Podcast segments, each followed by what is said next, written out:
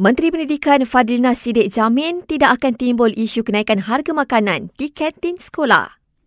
Sebenarnya isu kantin uh, makanan di kantin ini um, tidak timbul kerana ia adalah berdasarkan perjanjian dan garis panduan uh, di antara uh, kantin pihak kantin dan juga uh, pihak sekolah. Jadi sekiranya terdapat isu-isu tersebut, uh, mereka boleh rujuk kepada terma-terma itu dari semasa ke semasa. Uh, dan kita juga mengambil perhatian tentang isu-isu kos yang dibangkitkan dan sebagainya. Hmm. Tapi kena berbalik pada garis panduan itu dan bincang dengan pihak sekolah.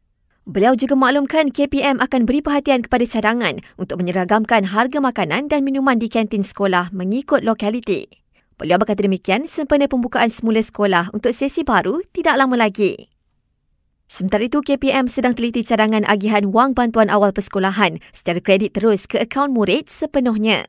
Cadangan tersebut bagi memastikan insiden seperti kecuaian dan kecurian yang pernah berlaku tidak berulang.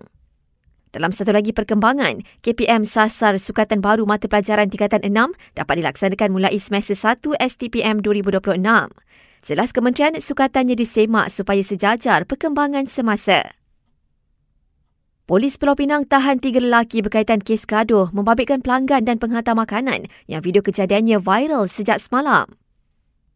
Jumlah mangsa banjir di Johor turun kepada kira-kira 31,000 orang melibatkan daerah Batu Pahat, Skamat dan Tangkak dan MRT 2 laluan Putrajaya akan mula dibuka sepenuhnya mulai 3 petang ini.